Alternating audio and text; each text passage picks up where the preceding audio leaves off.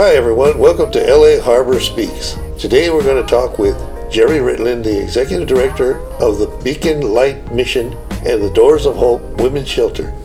He'll be telling us about how the mission provides services to the homeless and give us a few thoughts on the homeless problem himself.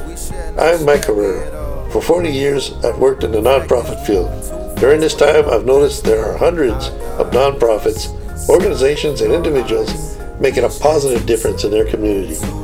My mission is twofold to inform the community of these organizations and to recruit help for these organizations. In a minute, we'll be talking with Jerry Rilling, and we'll be right back. Ran away from home, we gotta go. And we're back, everyone. I have in my office Jerry Rilling, the executive director of the Beacon Lights Mission Lighthouse. Okay, Beacon Light Mission. I'm always doing it wrong. I'm sorry, Jerry. But Jerry, welcome. Really glad you're here. Thank you. It's good to be here. So tell me what the main goal of the Beacon Light Mission is. The main role? Yeah. Main role is to help homeless men and women uh, get up off the streets and back into society as uh, you know prominent working type people, tax paying people. We've uh, started off. We're actually an emergency shelter where we bring in men and women for a short period of time. During that period of time, uh, say 10 days or 20 days, we look at them and see if there's any viability. In other words, they're um, sober or they want to get sober, they're on drugs or want to get off drugs. We try to help them at that point. If they want to better themselves, then we ask them if they would like to come on as a helper. We start raising them up, and it helps them maintain their sobriety. They go through Bible studies with us, chapel, eat with us, and so we're trying to cultivate them to get them to come back into society. Wow. So how successful is that? Uh, it is becoming more successful every year. Last year was the greatest year we ever had in getting men and women into housing and up off the street. We take them by ones and twos. We don't look at groups uh, because we can't get groups. We're not, our facilities aren't large enough to have a group of people, but we'll take one and two at a time. Whether we're going out in the alley and talking to the people in the alley and working with them in the alley, that's their home, and getting them up off the street, or if they come into the mission and start off as a helper, get sober, and get off the street. Our success last year was the greatest we've ever had, and we're ahead of schedule of last year. So we're very, very pleased with what we're able to do. Wow, that's good. Can you tell me about one or two of the people that you actually Yeah, so- with? yeah, we have a lady by the name of Rita, a very elderly, little tiny, thin woman, and she came to us, and all her ID had been stolen. So she was born in New York, and uh, she wanted to get into housing, but she's living out in the alley. She has no identification, so we're trying to figure out how to get it. And legal organization came in and said they would do pro bono for her. You know, they'd do it for free, and um, we could help her get her a certified birth certificate. So they said, um, and it's pro bono, so it doesn't cost you any money. But he did say, I do need a check from you, which started making my knees knock a little bit. And I says, um, how much of a check? And he says, I need thirty-five dollars. And I thought, from attorney, you always have to add zeros to that. But he said, it cost me thirty-five dollars to get the, the certificate. Well, when you send to New York and try to get a certified birth certificate, you're among you know thousands, maybe tens of thousands other people who are requiring the same thing. So it took months, several months, for her to get the certified birth certificate. Once we got her birth certificate in, we could go up and get her. She knew her social security number, but she couldn't get a social security card because she had no proof of who she was. We get a certified birth certificate. Then she got her social security number. We could go to DPSS, start helping her. Took her down to DMV, got her a California identification, and uh, then we asked if she'd like to come into the mission. She stayed with us on and off for the last year, and I think it's three weeks ago now she got into housing. That was an extremely long time for a person to get into housing. It's just a, with her. We had another couple who came in. They were married. They'd been married for 20 some odd years. Uh, he was 84, she was 77. Were abruptly kicked out onto the streets by a landlord who wanted to reclaim the apartment house and change it. Doesn't matter. They came in as a husband and wife, so the man has to stay on the man's side, ladies have to stay on the lady's side, which just almost seemed incongruous to me that we got a husband and wife who can't spend time together. But they spent their daytimes together. they were going out looking for housing and looking things. And it took us about nine months, and we got them into a two-person housing form, which is a very difficult thing to get. So we got them into housing. Was that in the area here? Uh, oh, the housing? No, it was uh, downtown at a brand new place. They were extremely excited because it had just been recently opened, and they were extremely happy with it because they said it's you know it's new and it's clean. Even had a little tiny balcony where they could look out and over the street. Wow. So how many people do you actually deal with on a daily basis? We we sleep 20 men, 20 women a night, actually with including the staff, so it's uh, five to six more. About 50 people a day stay with the mission. We serve about anywhere from 60 to 80 meals every night. A hot meal is a very balanced hot meal for them. Mondays and Thursdays we have open showers for any homeless in the area, for men and for women. And so they come in and they take a shower, get clean clothes, and uh, can go out on the streets. I think it be, believe you were in business for over 100 years now, Yes. and yet the problem still seems to be growing. This last few years have been the worst I've seen in this area. What are the changes you have seen over the years? Well, as you and I were talking earlier, I was a policeman uh, for 28 and a half years. I spent 10 years working at Skid Row. And in those days, we'd have around 850 people a night on Skid Row. That was a very manageable, easy to work with group. And uh, we didn't have the same problems we have today. But with the influx of the homeless as they moved to the West Coast, uh, seeking a better climate, number one, of course, they've seen all the promises of what LA is trying to do for the homeless housing has always been a very important thing. Everybody is coming out here hoping to hit the gold mine, like they did with the gold rush days. You want to get the gold, so they come rushing out here. So we watched Skid Row, you know, just skyrocket into what it is today. Here in San Pedro and Wilmington, we saw the very same thing. But for many years, the homeless were here. Nobody ever saw them. They see them when here, when there, and we we'd always look at them when you saw them and felt a lot of compassion for them. But they were here. They were hiding underneath the freeways. They were in the bushes out in the areas where people couldn't go and around the oil fields or anywhere they could find, and they're out of sight. But people having compassion on them begin to make com- complaints to the city management and say that, you know, it's unfair. These people have to live in the bushes and they have to live out there. And so it brought it to the public attention. And next thing you know, the police were going down there and they're moving them out of those areas and moving them into more safer areas because it was definitely an unsafe area for them. Accumulation of trash alone would be unhealthy and unsafe. To me, it was a, um, having worked with the homeless for so long, I said it's like taking a, a balloon, it's only partially filled with air, mostly filled with air, and they ask you to squeeze all the air out of the balloon. So you start squeezing that balloon as hard as you can, trying to get all the air out of the balloon. But next thing you know, all these air pops out between your fingers. And this is what happened to the homeless. When we started squeezing them out of the places where they were so comfortable, uh, they thought was comfort, during that time, they end up appearing on the public sidewalks.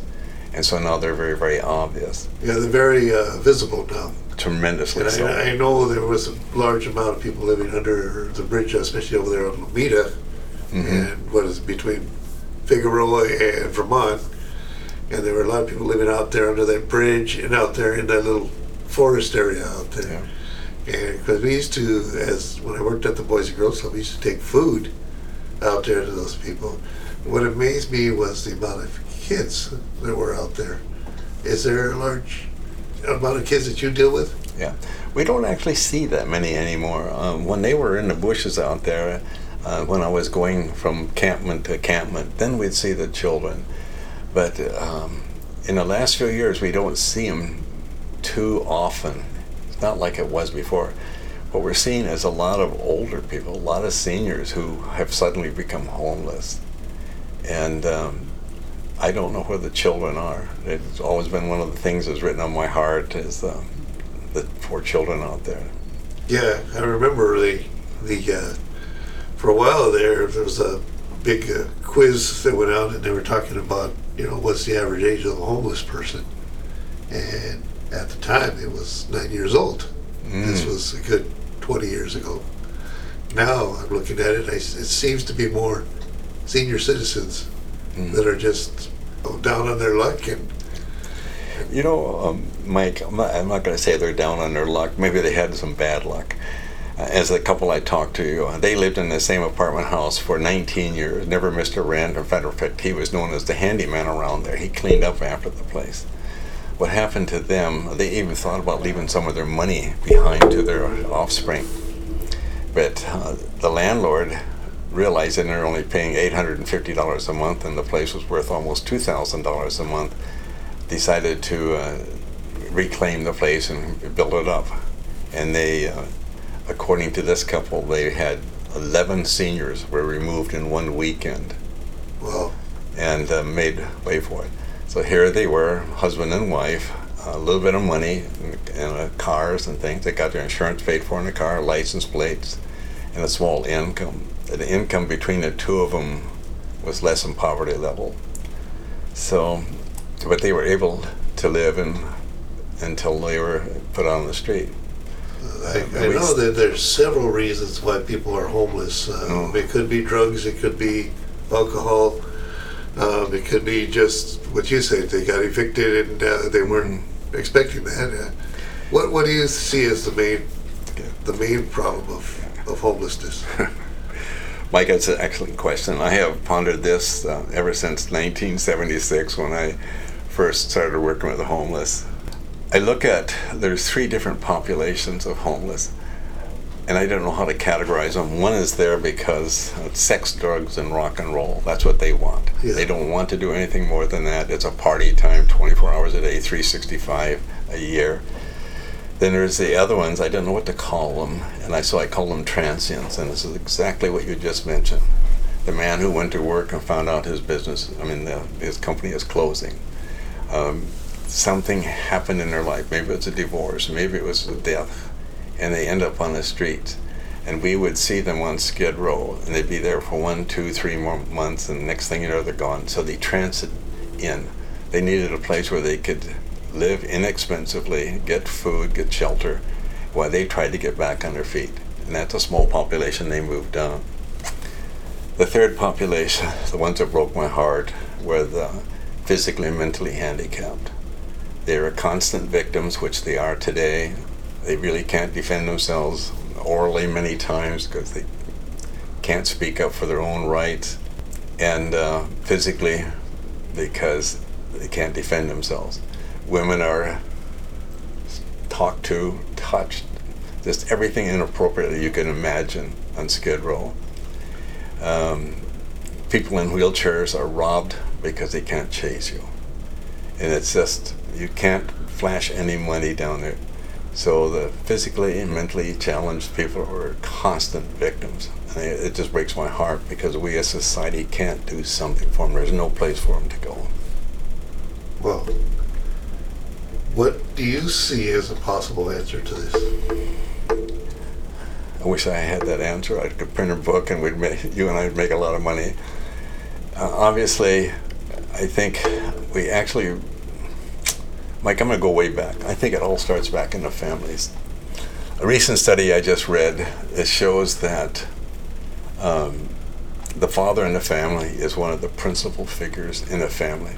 Fatherless families um, are as a cause of a lot of the problems. 50% of the women in custody today come from fatherless homes. Uh, in a standard home of a husband and wife where they raise their children, yes, a few percentage of them are going to go astray. Some of them are end up in prison, but the percentage is pretty low. Uh, if there's a, no father in the home and it's a single mother, the percentage of chance of them going in prison is extremely high. It's on the opposite end of the scale, very, very high, maybe high as 80%. It's really big. However, what the study did find was uh, female children raised in a father only home had the same uh, advantage that a two person home had. In other words, they were come up just the same. The father is a very key figure in a home. My experience in working the areas I have is the lack of fathers. Fathers have to step up and own up to them, but it isn't that way. What happens is, um, girlfriend gets pregnant and they hit the road. So the woman is now trying to raise children or a child, and she doesn't have the husband in there to lead and guide and direct. A man can give tough love and pick up his child and hug and kiss him at the next moment. They have to have discipline in their family. He has to put his foot down, and the man figure seems to be the person who runs the home. And with mom as a couple, they work side by side. So yeah, I start way back there to it. Then we have this easy use of drugs in high school. Um, sex today, uh, when I worked juvenile 100 years ago as a policeman, not literally by the way, we didn't see half this type of uh, free sexual attitudes. I talked to a lady yesterday who sisters all had illegitimate babies in their early teens and uh, how she was able to not have that happen to her because she just happened to take a different stand on life. And so they say with the absence of good parenting, um, I talk to the men in prison. I'm also a prison chaplain, so I talk to the men in prison, and they will tell me I'm getting ready to get out, and I, where do I go? I have no place to go. If I go home, this one gentleman actually told me, he said, the only place I got to go is back to my house. It's in the hood. That's where I was raised. And the only thing I'm going to do is get right back in trouble. I can't stay with my mom because I feel too bad about it. She can't afford to have me. She doesn't make enough money hardly to eat on herself and pay her rent, and I have no income. So he said, I'll be back to dealing drugs or robbing, whatever it takes to help mom.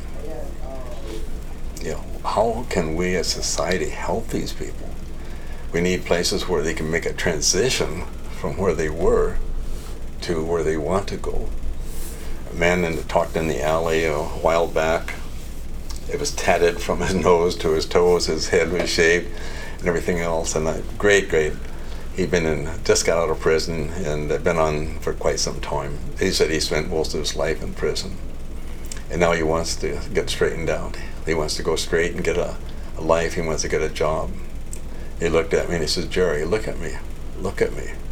Would you hire me? You're going to let all my tattoos go into your place of business? Would I be a good salesman for you? And it made me think, um, would I? That's a tough answer. So here you have a man who wants to go straight, and the problem is his looks. He grew up wrong, was in prison at a very young age. He went from juvenile hall to prisons.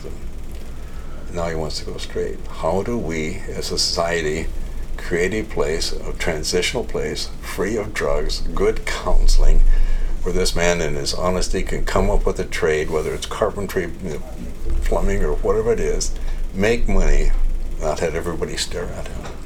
Well, so you deal with all these different problems and everything, but I understand that you partner with other organizations to help you. Mm-hmm. Can you tell me about some of the organizations that you work with?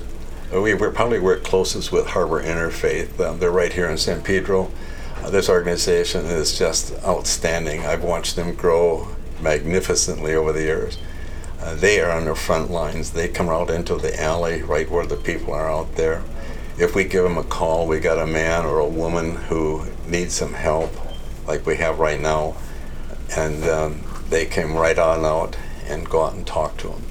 We have a man who is in the alley right now who used to come to the mission and uh, was a regular guest, and he'd come in and stay a few weeks, and then he'd leave and come back when he could. And a while back, he had a stroke, which now has left him incapacitated to the point where he is wheelchair bound. Second of all, it impacted his speech. He's extremely hard to speak to. And I learned by talking to him that I can't ask a question that requires a long defined answer. So I've talked to him with answering, asking questions that can be answered yes or no. And I talked to Harbor uh, Interfaith, and I told them about him. And they went out when they came into the alley there, went over and talked to him. And now they're working on to see if they can't find a place where he can be put into safety and comfort someplace. Wow. So if if someone wanted to, you know, how, how do you actually recruit your clients, or do they just hear about you, or is, Word of mouth. People, a lot of them have been coming there for years, um, and uh, others hear about us. We've got a very good reputation in the South Bay. We're the only mission there, and we we are frustrated that we can't help more people. We are actually looking to expand in the near future. Um, I we're doing 20 beds a night. I said, well, how about doing 40 beds or 60 beds? We're a faith-based organization, so we're very strong in our faith. And as they were talking um, day before yesterday about it, and I said, well, what I'm looking at is possibly a million-dollar project. And I said, that's just the beginning. So I'm looking at X, Y, Z. What we want to do is build up housing for them, starting off with women with children. I would like to have a handicap facility where the handicapped people can come in fully handicapped, where they can go in, have showers and bathrooms, everything ready for them, where they can get into a bed, go to eat at a place. Women with children, battered women, um, two different facilities, you know, or two part locations in it. Men, veterans, and the number one thing we veterans is one group of people we give extended stays to. People who want to transition into society, they just don't have a means or they don't have a place to go with safety at that moment. So that's what we're looking to is to create a, uh, more housing for people who are really in need. And, and I say in ours, we're looking at the women and handicapped. And so you work mainly with Harbor Interfaith Shelter. Is there other organizations that have helped you? oh my goodness, yes. Well, we're blessed. Um, we have a lot of churches that help us, a lot of organizations. Um, there's a lot of people out there who have a lot of love for the homeless people. And um, philanthropic organizations who can donate large sums of money. When I talk about a one million or two dollar million dollar project, it sounds tremendously high to me, but there are people who can write checks for that, and they may not take the whole thing, but they say I'll, I'll, cut half of it. And um, we just saw a mission open up